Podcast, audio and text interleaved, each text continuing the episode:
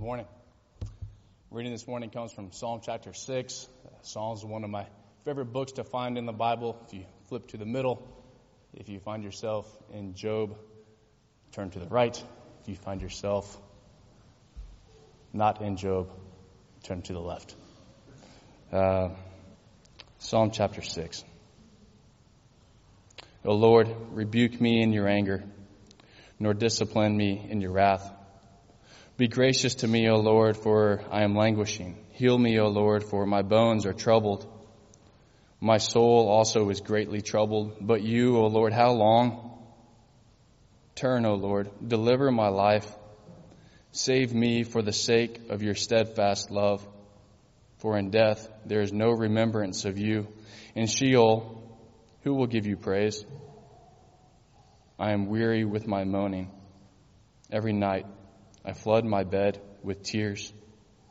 I drench my couch with my weeping. My eyes waste away because of grief. It grows weak because of my foes.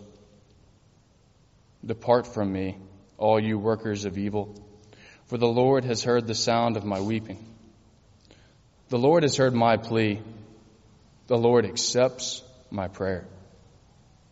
All my enemies shall be ashamed and greatly troubled. They shall turn back and be put to shame in a moment.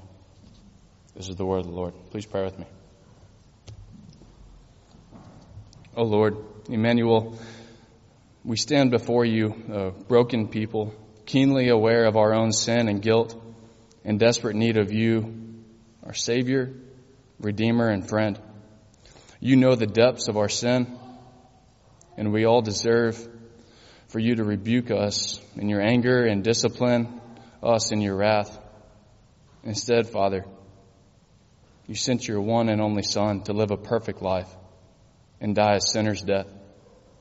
You chose to pour out your anger and wrath on Jesus, the perfect sacrifice, so you would not pour it out on me, on us, on deserving sinners.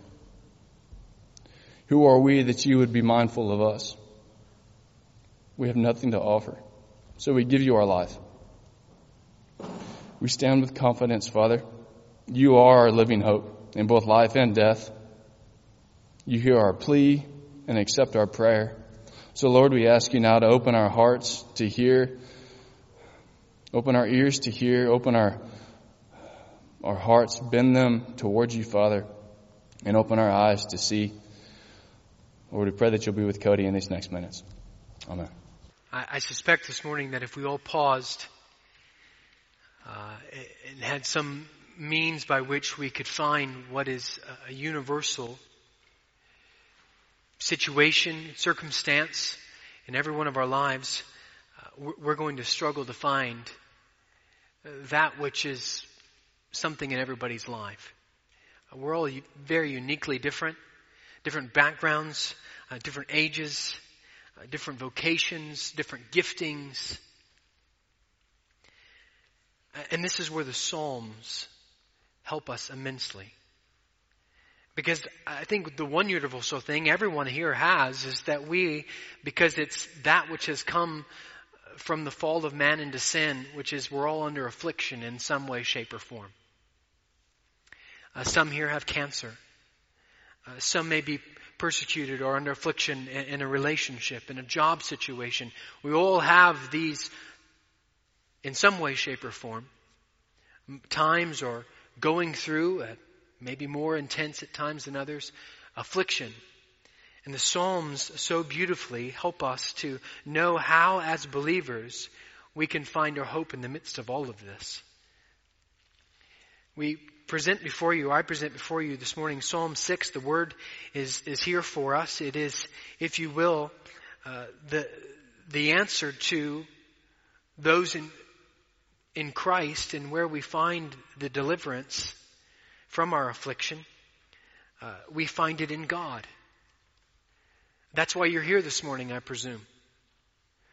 Uh, that's the difference, if you will, for those in Christ and those who are not, is uh, you have found your hope in Christ and in God from your affliction, and everyone else that does not do that is working this morning at the moment to try to find some means of deliverance from their affliction another way.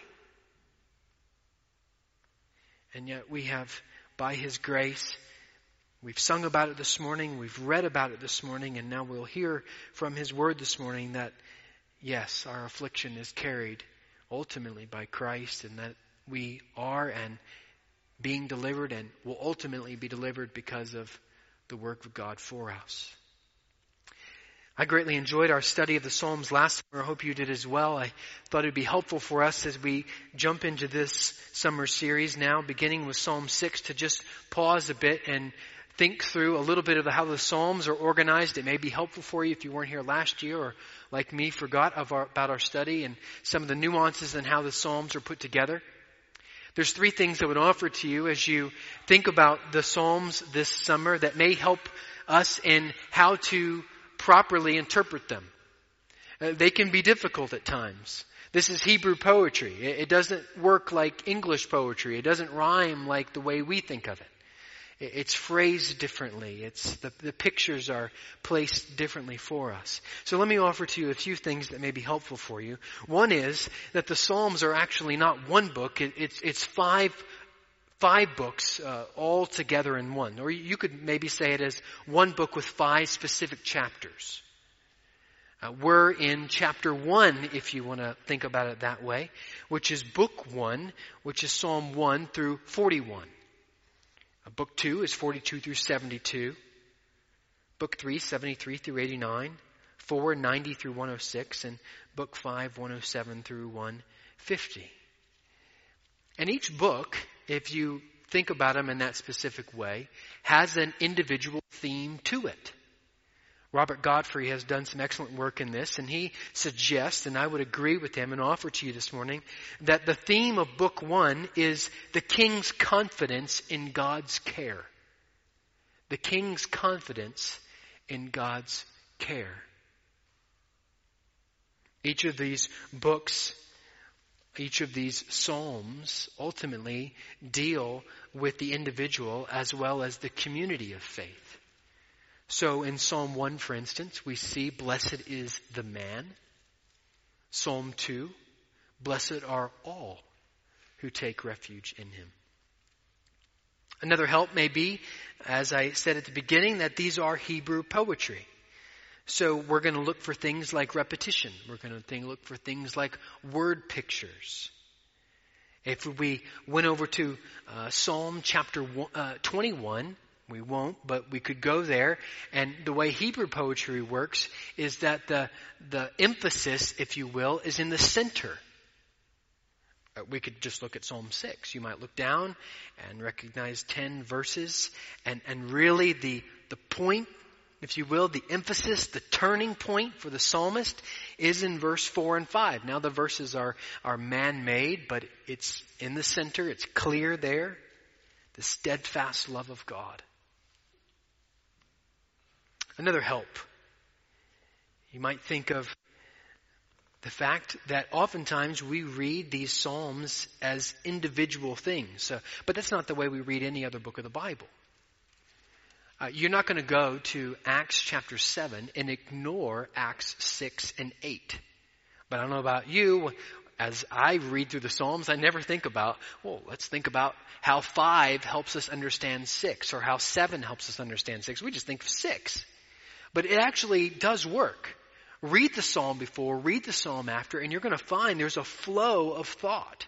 We'll see it even here this morning in chapter 5 and what happens in chapter 6 flowing into chapter 7.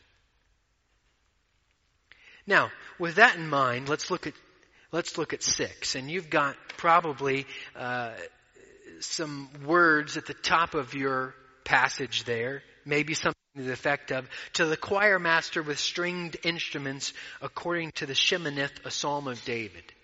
What does that mean? Well, it's, it's Hebrew. First thing you need to know is it's a song. I think it's going to be helpful for us that we're actually going to sing this afterward. So this is a prayer, certainly. We can find that there, but it's also a psalm, a song. It, was written to be sung. And then if you, if you take this word sheminith, it, it, in Hebrew it actually means according to a lower octave, meaning David writes this to be sung for low men's voices. Why? Well, I, I was just struck by the thought this morning that sounds communicate things to us, do they not?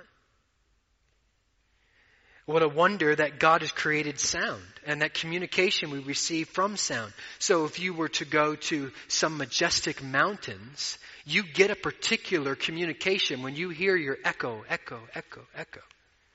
You get this sense of majesty and awe communicated to you. You don't get the same sense of majesty and awe when you whisper to a sleeping infant. You, you get something entirely different. You get something of innocence and of, of beauty. What about exaltation? You get that when you hear Handel's Messiah and the way that the women uh, sing uh, the hallelujahs and it gets higher and higher and higher. And you get this thought of great grandeur and exaltation. What do deep notes bring? Well, one of the things that they carry is a communication of sorrow. You, you can't get sorrow with high notes in that same way. Deeper sounds carry that. And, and there's this thought here that David is, is not only writing this with affliction on his heart and mind, but he's actually wanting to communicate that and the way he's, he's making it sound.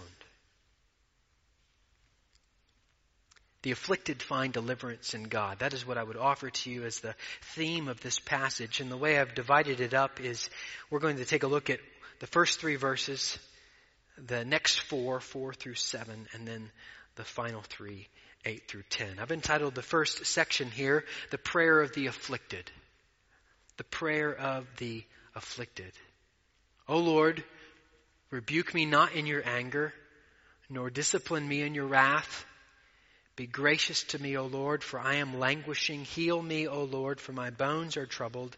My soul also is greatly troubled, but you, O Lord, how long? If nothing else, we can see right from the beginning that the Bible does the best job of describing the actual burden of the afflicted. How do you put it into words? The psalmist has done an excellent job for us. Here's one of the word pictures, this, this thought of languishing. Uh, think of a flower that's just, that's just folding in on itself. It's just wilting. The heat, the lack of nourishment, it's just withering away. These, these bones of his that he describes as, as, as troubled. Spurgeon, I, I, think, is the one who said it, that the bones may shake when the soul is firm, and yet what is happening here is not only are the bones shaking, the soul is shaking as well. Verse 3. The soul is greatly troubled. But notice in all of his pain what the psalmist is, is doing. He, he's not pleading his innocence. He's pleading the grace of God. Be gracious to me, O Lord, for I am languishing. He doesn't approach God first with the thought of, why me? What about this? I didn't do anything. But be gracious to me. He ends this, this section with the question that I think is a common question for all, which is how long? Does this have to go on? How many more weeks do I have to go through this pain? How many more months do I have to endure this? Surely this has been long enough. How long? It is rare, brothers and sisters, that God ever answers that question for us. He doesn't need to. He simply provides the means of grace to walk as He directs us through it. You know, I, you're working out. It gets tough at the end of the workout. What do you do to get yourself through it? You probably look at the clock and say, well, I only got 30 more seconds. I can get through this. If he told you how much longer you would have, you wouldn't look to him. Uh, you, you would look to yourself and think, oh, I just tone down here and get, get it done. No. He desires our attention. He desires our trust in him. The prayer of the afflicted is the way I've titled this first section because this is one of the, the first Psalms of penance. There's seven of them in Scripture. Psalm 6, 31, 37, 50, 101, 129, and 142. It's Psalms that throughout history the church has viewed as ways to express sorrow over sin and seeking forgiveness from God. But it's interesting when you think about Psalm 6 because there's no direct thought that this is an expression of sorrow over sin. We, we aren't left as to what the sorrow actually is, what the affliction is. Is, is his affliction from physical suffering? Well, he mentions that in verse 2.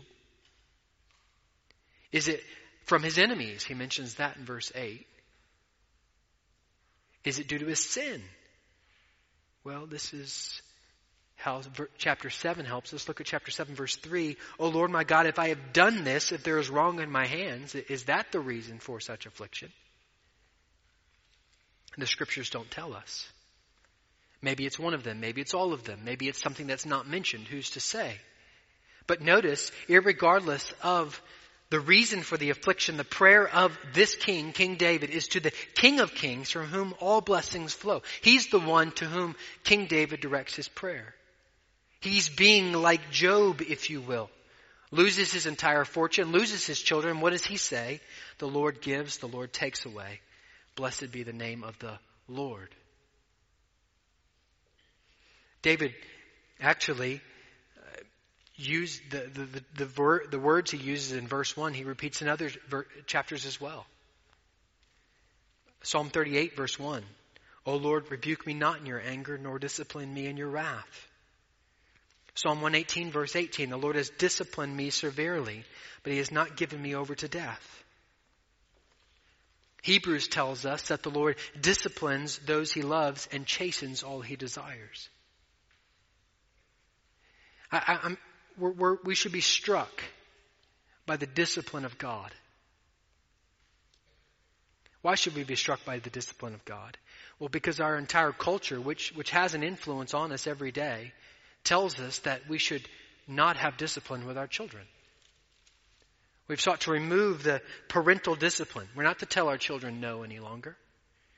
We must be their best friend.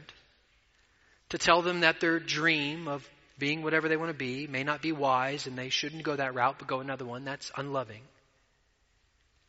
Is all that's around us. And so when we read of the fatherly discipline of God in verse 1, it's going to probably have a difficulty in its understanding to us when we're told that discipline is bad.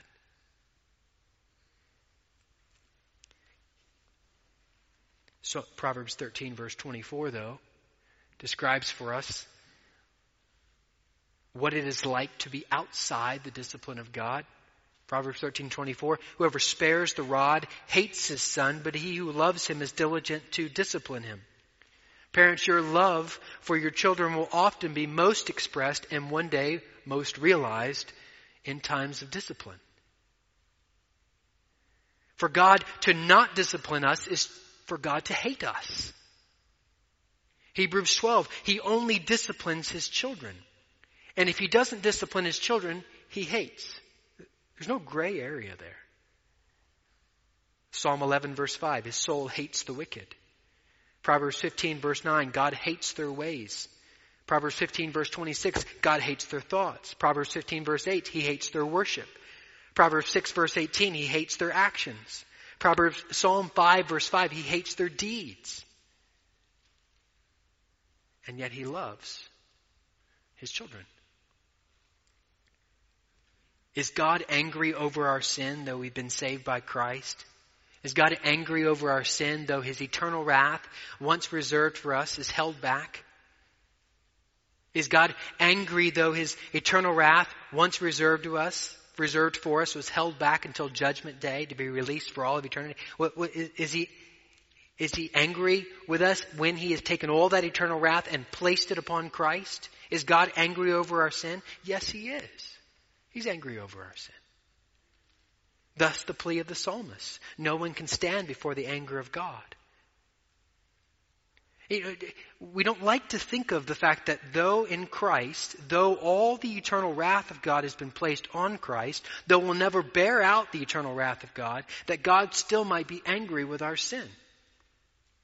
But if God is not angry with our sin, He can't be perfect.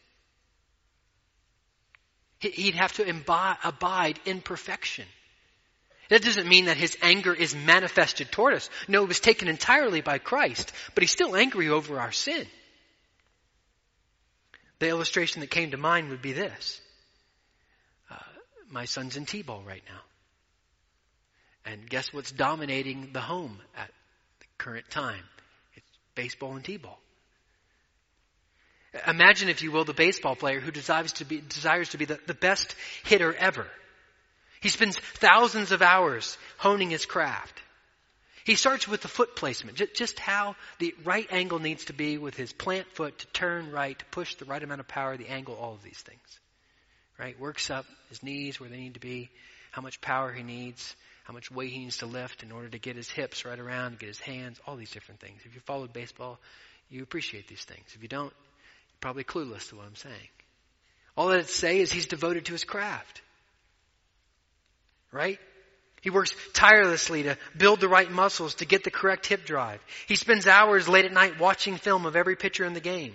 He's a right-handed hitter like no other. And he comes to you as the coach and he says, Coach, listen, I've done all this work for 20 plus years here and I'm still having a difficult time hitting. You as the coach would say, well, get, get in your stance and show me what you see. And, and he stands up and he puts his left hand over his right as a right-handed batter. Well, if you've ever swung a bat, you know it's impossible, almost impossible to do that. It's right over left, not left over right. Well, what would you tell him? I got the key. Put your right over your left and you'll hit the ball every time. You tell him that, what do you think he would do? Oh no. Now listen, look, I can be perfect and still imbibe one piece of imperfection. Listen, I got my toes right, my he- knees, my hips, my shoulders, my eyes been trained. Who really cares if the left over right or right over left? It's absurd. He couldn't be a perfect hitter unless he switched. God cannot abide imperfection and still be perfect. He does hate our sin. And in fact, when we recognize his perfection, when we behold our God as we've sung this morning, the, the proper response is, Oh Lord, do not discipline me in your anger. Brothers and sisters, may our prayer to the Lord be often, rebuke me not in your anger, nor in wrath address my soul, but, O Lord, discipline me as the one whom you love, because otherwise I'm in your hate. And I desire only to be that which is in your love. And he will do, he does so lovingly do this. It is the prayer of the afflicted. It is ultimately the prayer of the believer. But let's look at verse 4 through 7.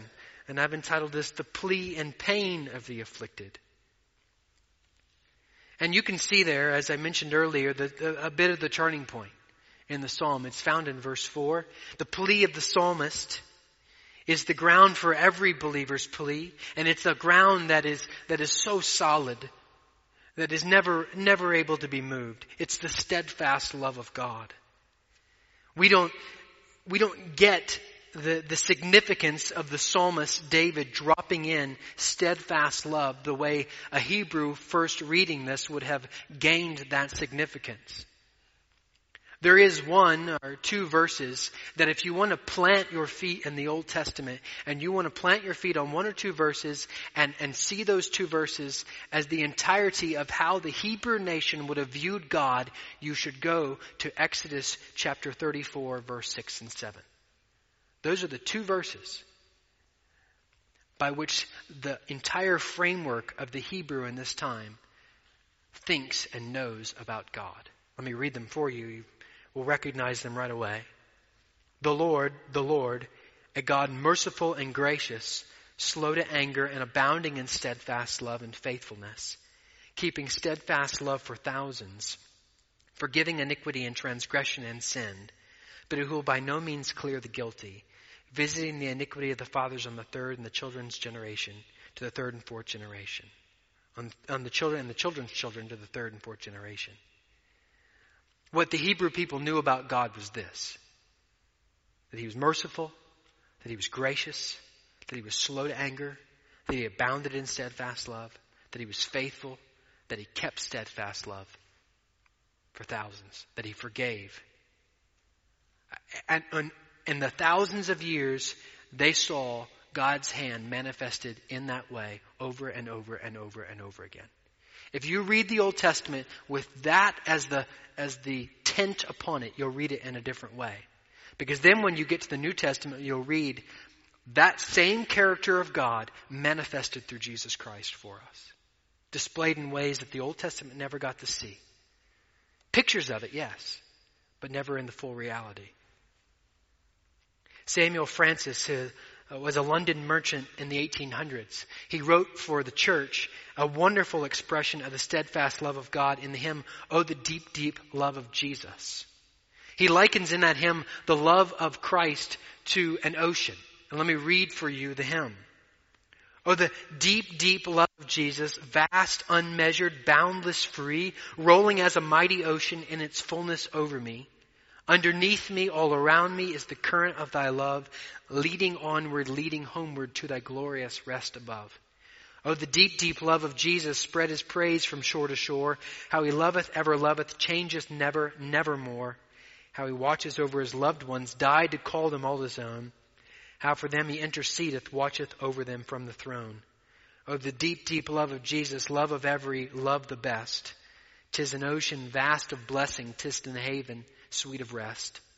Oh, the deep, deep love of Jesus, tis a heaven of heavens to me, and it lifts me up to glory, for it lifts me up to thee. It, it's this constant thought of pressure, just unrelenting pressure, pushing and never relenting in that pressure upon us. The steadfast love of God. It never ceases. It continues. It never wavers.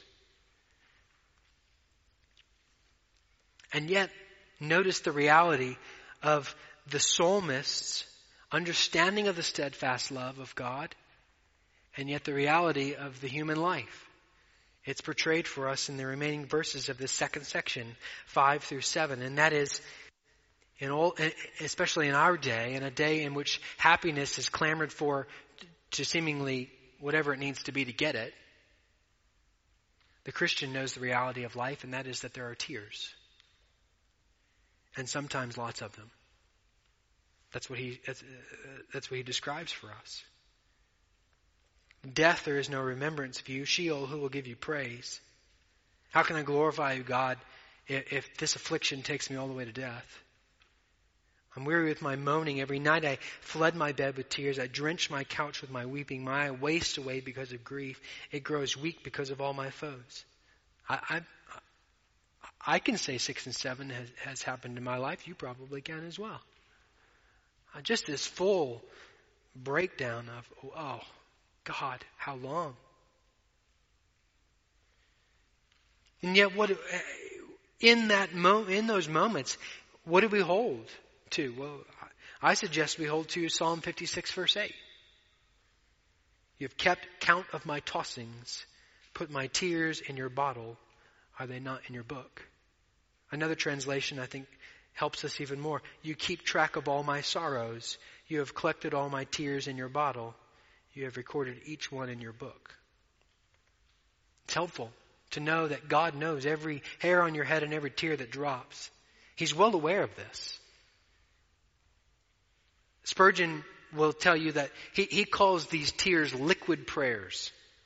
I think it's helpful to think that God knows. This is not outside of his understanding. He's well aware of the, the plea and the pain of the afflicted. Finally, the third section here, verse 8 through 10, the hope of the afflicted. The hope of the afflicted. Again, who's to say whether or not this affliction is from sin or not? But let's just take that road for a moment. Psalm 66 verse 18 through 19. If I have cherished iniquity in my heart, the Lord would not have listened, but truly God has listened. He has attended to the voice of my prayer. Verse 8 of Psalm 6, For the Lord has heard the sound of my weeping. If you are in sin this morning, if you will not, are not willing to repent of your sin, then let me tell you, according to the scriptures, the Lord has not heard this. He, he doesn't attend to it. Truly God, He would not have listened. Does He hear it? Sure, but that's the difference from listening and hearing. And yet, in repentance, if that is what the affliction is from, repent and, and He delights to listen and hear and accept. That's what verse 9 tells us. The Lord has heard my plea. The Lord accepts my prayer. Matthew 5 verse 4, blessed are those who mourn, for they shall be comforted, mourning over their sin. 2 Corinthians 7 verse 10, for godly grief produces a repentance that leads to salvation without regret, whereas worldly grief produces death. Uh, and if we want to take the, the road that this is a uh, an affliction from physical suffering or from his enemies or from something that's not named, ultimately we can see that affliction or suffering of any type is a gift from God. Is a gift from God. If for no other reason, it provides an accurate assessment of the strength and health of our faith. 1 Peter chapter 1 verse 6 and through 7. In this you rejoice, though now for a little while, if necessary, you have been grieved by various trials, so that the tested genuineness of your faith, more precious than gold that perishes, though it is tested by fire, may be found to result in praise and glory and honor at the revelation of Jesus Christ.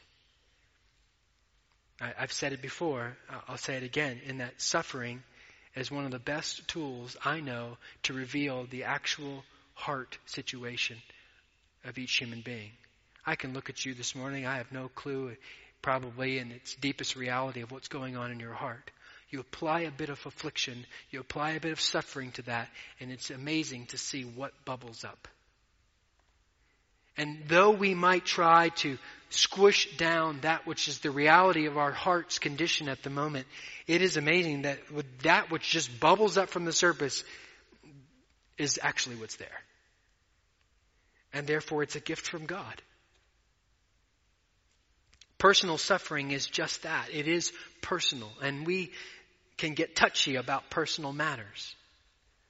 But the word begs the question for us this morning. Do we find that our suffering drives us closer to God or more absent from Him?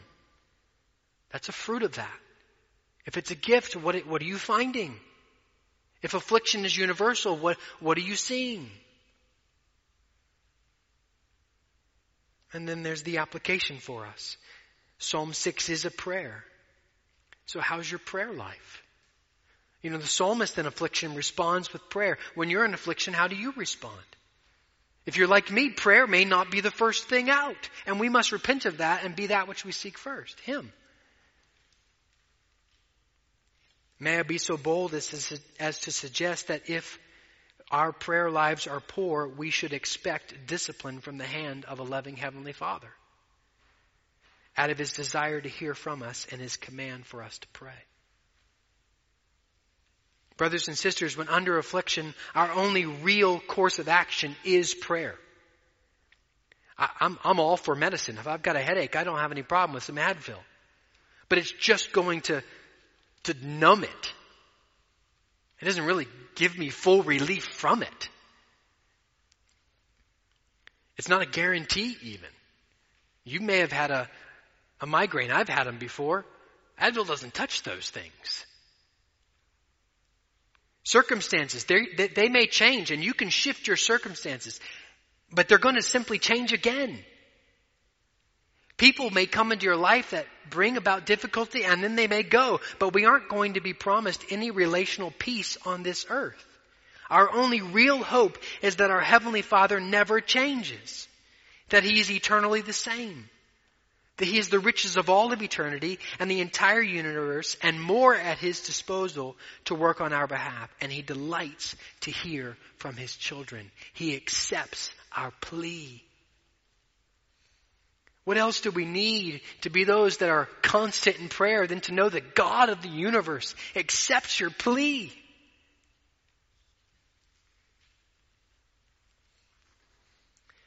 Well, let's close with this. I have two thoughts in closing, and they both center upon the work of Christ, the gospel.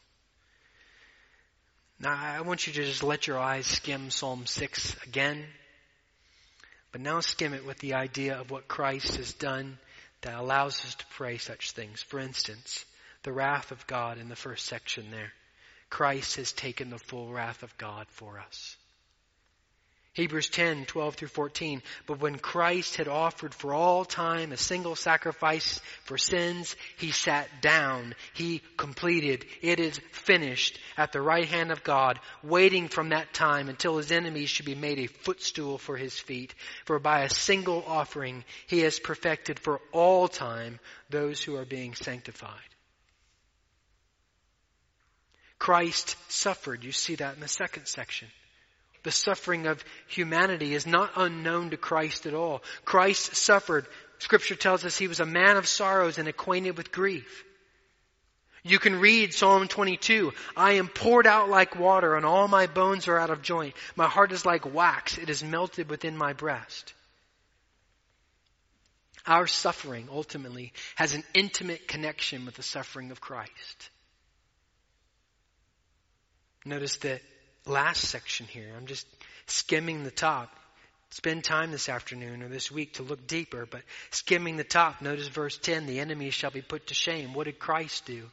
Not only put all his enemies to shame, he victoriously won victory over sin and death and will one day consummate that victory by returning for his people. And until that glorious day returns, it's not as if we are not as those that are walking victorious. If you haven't forgotten, let me, let me remind you that day in which he returns might be now. And it might be over lunch. And it might be this afternoon, and it might be tomorrow, and it might be a few weeks or years. I don't know. I can tell you that we're closer to now than we were the last time I said now.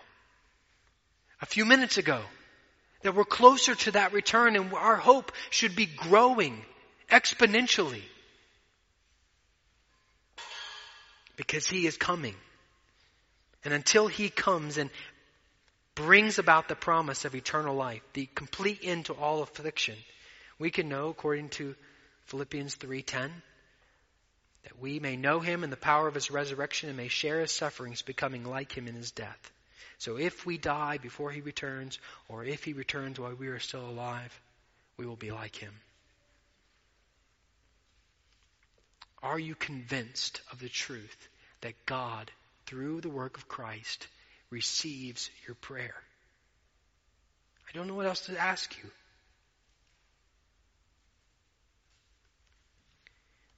But that's entirely true only for the believer.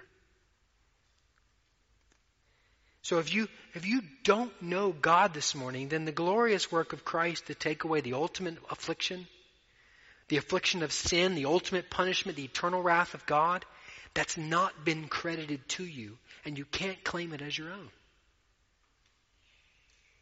And yet, at the same moment, you can move by the free offering of saving grace through Jesus Christ from being hated by Him to under His complete and full eternal love. And you can't do anything about that. It's a gift of God. It is a gift of God. It's offered to you in Jesus Christ. It, it's laid out for you. That if you will, if you will recognize your sin, if you will look today to see that Christ died on the cross for you, thereby taking your sin and bearing the wrath of God for you, if you will but place your trust in Him to do the work that you cannot do, which is be made right with holy God, then Scripture tells you very clearly believe in the Lord Jesus Christ and you shall be saved. It's as simple as that. Will you be humble enough to stop all the hard work you are doing to make yourself right with God and realize that only Jesus Christ was perfect and only He can make you right with God? You know, I, I heard it this morning. Uh, an, another testimony of, of one's conversion.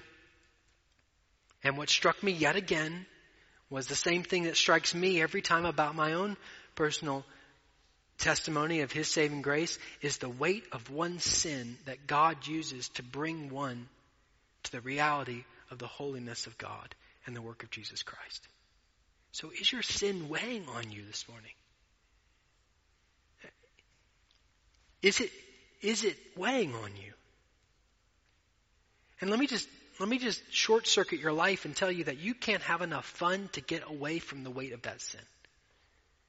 There's just not enough roller coasters in the world to get you around that. There's not enough movies, there's not enough addictions, there's not enough stuff in the world to get your mind off the weight of the reality of your sin. You cannot distract yourself from it and you cannot make it go away. If your sin is weighing in a crushing way upon your heart this morning, then let me tell you that is, that is God's grace to say, come to me through Jesus Christ. Only Christ can take the load of sin.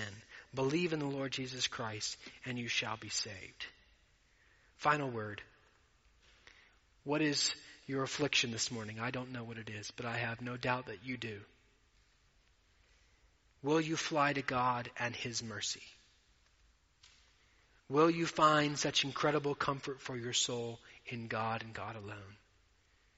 Because the afflicted find deliverance in God. And I offer that to you this morning. Let's pray.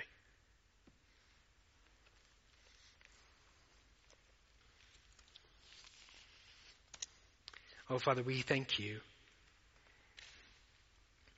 that there, there, there is no affliction that Christ does not know. There's no sorrow that is being borne this morning that is, he is not well aware of. There's no grief. There's no suffering, there's no persecution that Christ is not intimately acquainted with and, and knows how to communicate to the Father for us as our intercessor in order that we might find deliverance. It may not be manifested in a change of circumstances. You are sovereign over these things. It might be. It might just be, Father, that you dump uh, so much grace upon us that we find ourselves overwhelmed by your steadfast love to the point that what is a bit of affliction? And that I don't have to bear the eternal affliction of sin, the wrath of God over my soul, but I've been redeemed. I've been saved. And I have the hope that all of this will one day end and glory awaits. Father, is that not even by your kindness toward us glory now that we could have such a thought and be reminded of such truth? Father, we thank you for your word. It speaks clearly to us. I would ask that if there was something I said or meditated upon that was not pleasing in your sight, erase that from the record, block that from the minds of those that are here, and may the word be that which encourages and nourishes according to your desire and your glory. Father, I pray that as we sing now this song, we might uh, find a renewed sense of encouragement and grace from such truth and maybe even this coming month or coming year when we read through this again, you would remind us of the, the truth that is there. We're grateful, Father, that you provided for us prayer and song that gets to the heart of reality. And that is that there is suffering and that there is affliction. But that you know. And that you are the one who is working and determining the course of all of these things. Father, we submit to you our time that we've had this morning. Uh, we submit to you our, our, our meal, our time together in fellowship, and ask that you would be glorified. In the holy and precious name of Christ we pray. Amen.